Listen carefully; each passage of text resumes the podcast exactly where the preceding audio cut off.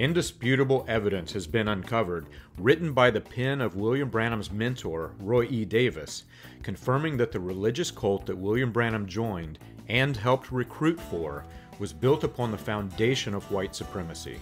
When Davis started his cult, Pentecostal Baptist Church of God, of which he was the general overseer, and migrated from Tennessee to Louisville to Jeffersonville, Indiana, Davis's location was strategic for his militant white supremacy group, and the cult itself was nothing more than a religious facade.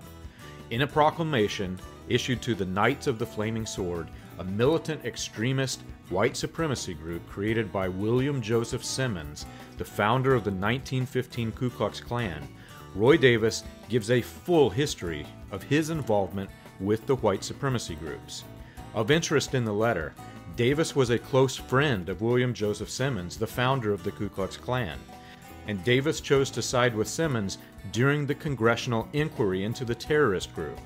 Davis mentions his touring with a quote unquote presidential candidate, which coincides with the timeline of William D. Upshaw's run for president. Upshaw was a key figure in William Branham's cult.